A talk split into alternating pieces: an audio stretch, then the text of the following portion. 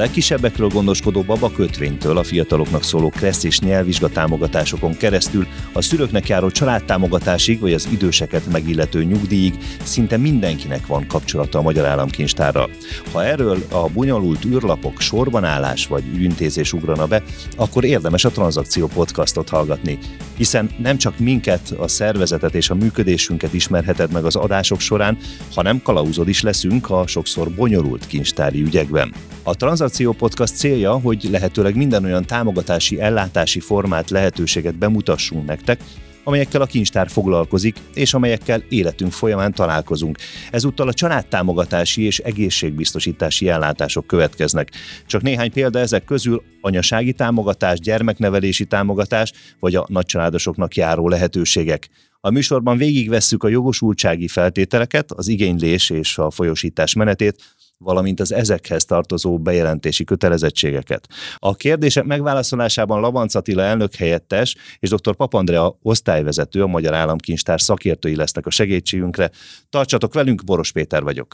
Először elnök helyettes úrhoz a kérdés, egyáltalán ezekkel kapcsolatban mi a feladata a Magyar Államkincstárnak? Talán onnan kezdenénk, hogy amit fölvázoltál, az a paletta, hogy a társadalom milyen rétegeit érinti az a terület, amivel mi foglalkozunk, a lakossági terület. Ugye ennek most egy szegmensére szeretnénk majd fókuszálni a kincstár által szakmailag koordinált, folyósított és ügyvitelileg támogatott területre, a családtámogatásra és az egészségbiztosításra. A kincstár minden igyekezett megtenni annak érdekében, hogy az ügyfeleket tájékoztassa, az ügyfelek ügymenetét egyszerűsítse, és hozzájáruljon ahhoz, hogy csúnya szóval élve a bürokráciát csökkentsük. Hogy kerül ugye a kincstár ebbe az egész folyamatba?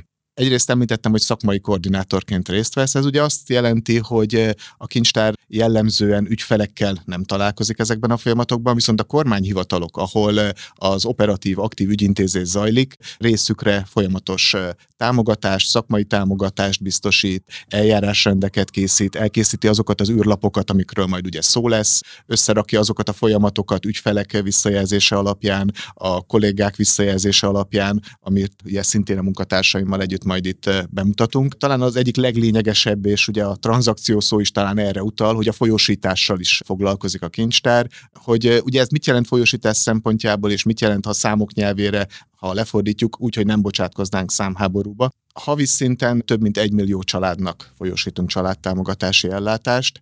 Gyerekszámra vetítve ez nagyjából 1,7 millió gyermeket jelent. Tehát ezekből a számokból az következik, hogy akár a családtámogatási ellátás, vagy a ezzel szorosan összefüggő és egymásra épülő egészségbiztosítás pénzbeli ellátások egy részével minden család találkozik. Tehát én azt gondolom, hogy az, hogy valaki ezt a műsort meghallgatja, azzal egy nagyon aktuális és a mindennapi életét könnyítő feladatot, vagy feladatban tudunk neki majd segíteni. Nézhetjük egy picit úgy is ezt a dolgot talán, hogy Ugye a kincstár, ahogy említettem, nagyon sok kommunikációs csatornát megpróbál felhasználni. Ugye eddig alapvetően sajtóközleményekre, honlapos közleményekre fókuszáltunk. Az elmúlt időszakban Facebook posztot indítottunk, gondolom már kollégák, illetve a visszajelzések alapján ez is népszerű, de egy ilyen beszélgetős műsorban még nem vettünk részt, és ez azt hiszem, hogy újító jellegű lesz a komplet közigazgatáson belül, de talán a TBCT területen belül is, hogy egy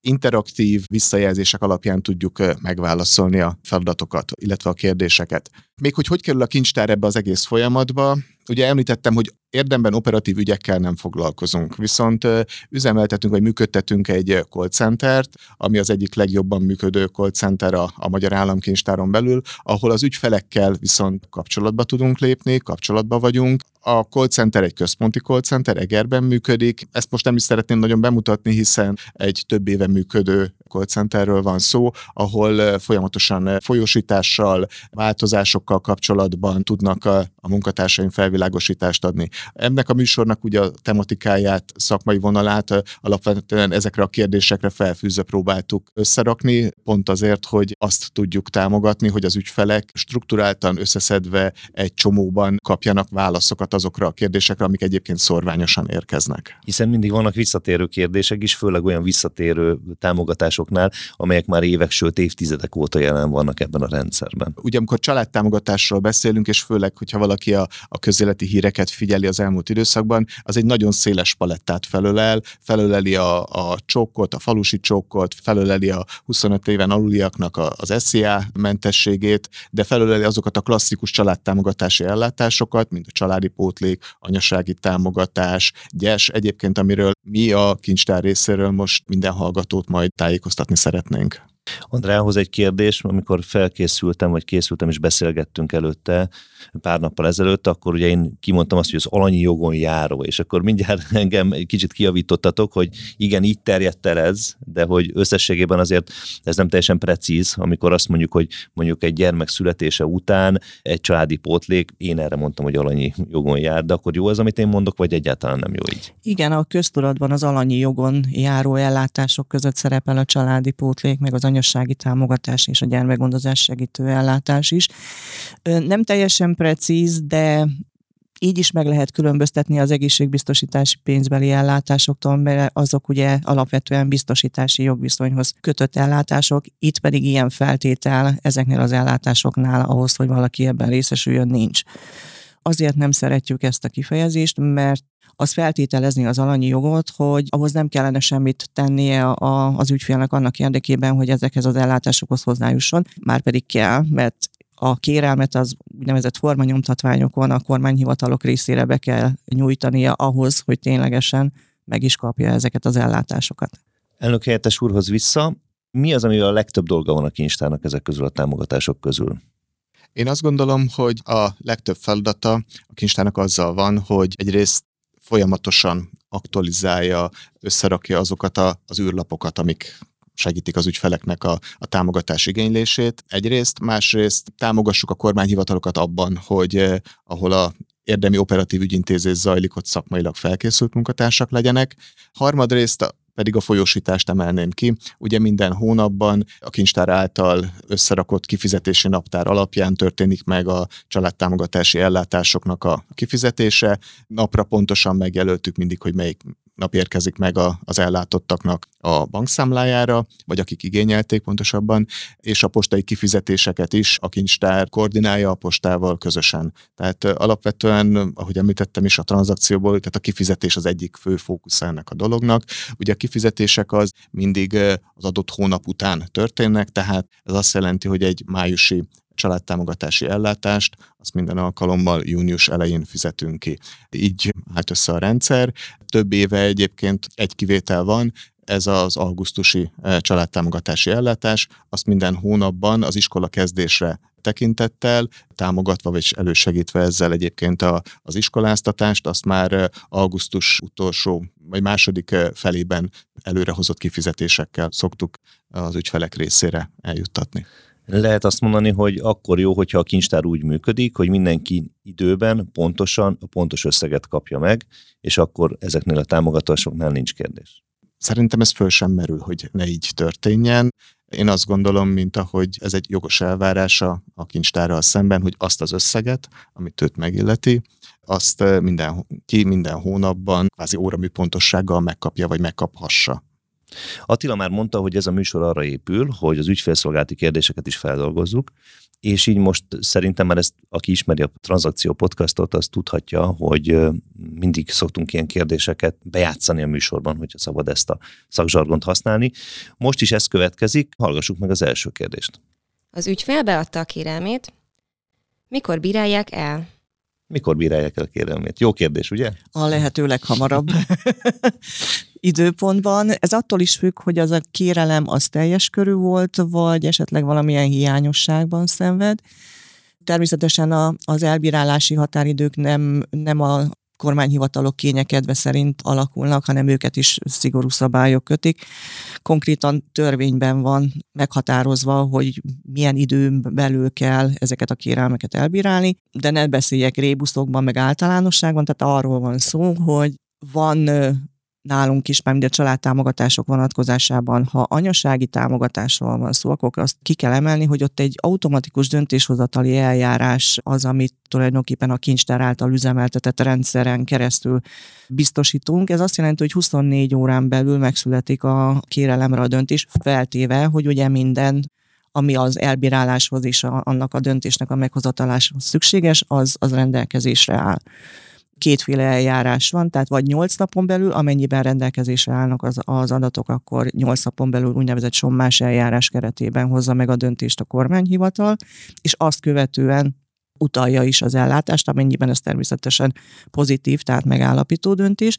Amennyiben viszont hiányosságok merülnek fel valamilyen nyomtatványon a, az adott adat nem került kitöltésre, vagy, vagy valamilyen melléklet nem került csatolásra, akkor hiánypótlás keretében sor került erre, és akkor tulajdonképpen 60 nap áll a kormányhivatalnak a rendelkezésére, hogy vagy egyéb tisztázandó körülményben, hogy meghozza a döntését. De a pozitív döntés esetén akár ilyen idő elhaladtával is visszamenőlegesen meg fogja kapni az adott összeget a támogatott? Természetesen hogyha már így rákérdeztél, akkor ennek kapcsán azt még hozzátenném, hogy a családtámogatási ellátások vonatkozásában az úgynevezett igény, igényérvényesítési határidő, hogy meddig mehet vissza a, a kérelmező, mennyi időre visszamenőleg igényelhet egy ellátást, az két hónap, tehát a kérelemben nyújtását megelőző második hónap első napjától lehet jogosult valaki az ellátásra, ez vonatkozik a családi pótlékra. Az anyasági támogatás esetén 6 hónapos kérelemben nyújtási határidő van. Ebben az epizódban azt terveztük, hogy általánosságban beszélünk egyébként ezekről a családtámogatási verziókról, illetve a családtámogatási és egészségbiztosítási ellátásokról, és majd a következő epizódban részletesen belemegyünk minden egyes külön támogatásnak az igénylési és kifizetési lehetőségeiben, illetve lesznek olyan kérdéseink is, ami kifejezetten már ezekre vonatkozik.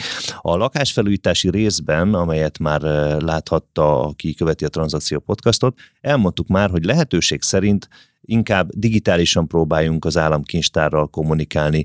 Itt vettetek észre valamiféle változást, tehát hogy, hogy most egyre többen már nem a papír alapút választják? Kérdésre a válasz az az, hogy a kincstár minden területén, így a családtámogatásnál is abba az irányba szeretne elindulni, hogy alapvetően elektronikus ügyintézés keretében tartsa az ügyfelekkel a kapcsolatot. A családtámogatásnál korábban már volt egy kialakult elektronikus ügyintézési csatorna, most per pillanat épp azon dolgozunk a munkatársakkal együtt, hogy a szüfös űrlapokat állítsunk elő, jobban ki tudják tölteni az adatlapokat, támogatja őket ahhoz, hogy eh, a hiánypótlás eh, csökkenjen, a saját eh, ügyfélkapujukon keresztül be fogják tudni küldeni. Tehát mindenféleképpen ez törekvés a kincstár részéről. Andrea említette előbb, hogy az anyasági támogatás egy automatizált eljárás. Tavalyi évben volt egy fejlesztésünk, és az is egyébként egyre népszerűbb, hogyha valaki magasabb összegű családi pótlékot szeretne igényelni, akkor eddig egy külön kérelmet kellett benyújtania, hogy a családi pótlék összege magasabb összegben kerüljön folyósításra.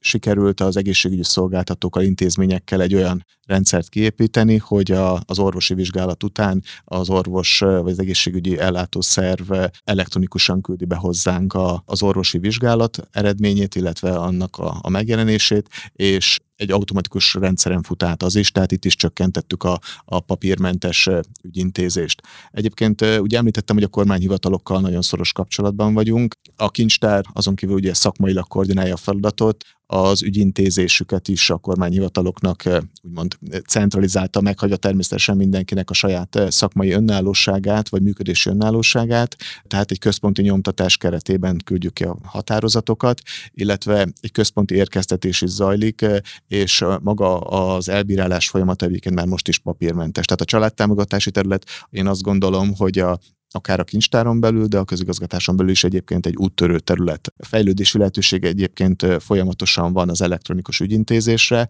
Ahogy említettem is, az ősszel élesbe álló szüfös űrlapoktól mi nagyon sokat várunk, más területen, ahol ez már megtörtént, akár a, a nyugdíjjal kapcsolatos terület, vagy most az utazási költségtérítésnél is, azt láttuk, hogy nagyon népszerű, és az ügyfelek, az ügyfeleknek egy jelentős csoportja szívesen indul el ebbe az irányba.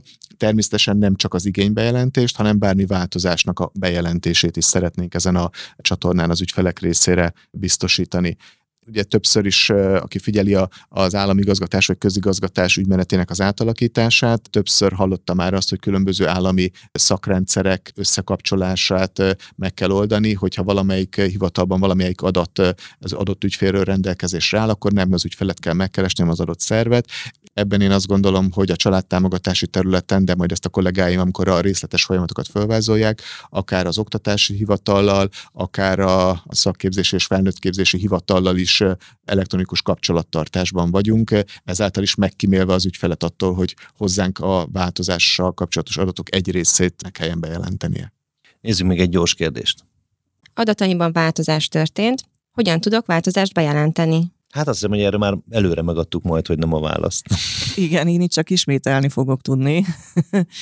Adatváltozást postai úton, személyesen, de leginkább elektronikusan, de egyenlőre akik elektronikusan szeretnének, csak azoknak van lehetőségük, akik egyébként a kérelmüket elektronikusan nyújtották be.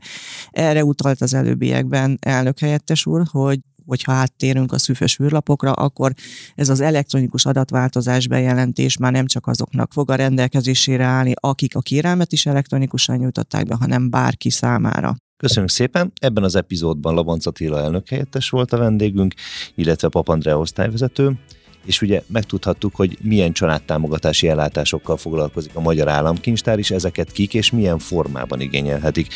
Tartsatok velünk a Transzakció Podcast következő adásában is, hiszen folytatjuk a sort azokkal a témákkal, amelyek mindannyiunk életében jelen vannak. Az adás leírásában fontos linkeket helyezünk el, amelyek egyenesen a kincstár megfelelő oldalára visznek. Hallgassátok legközelebb is a Transzakció Podcastot, amely kalauzak kincstári ügyekben. Boros Péter vagyok, várlak benneteket akkor is.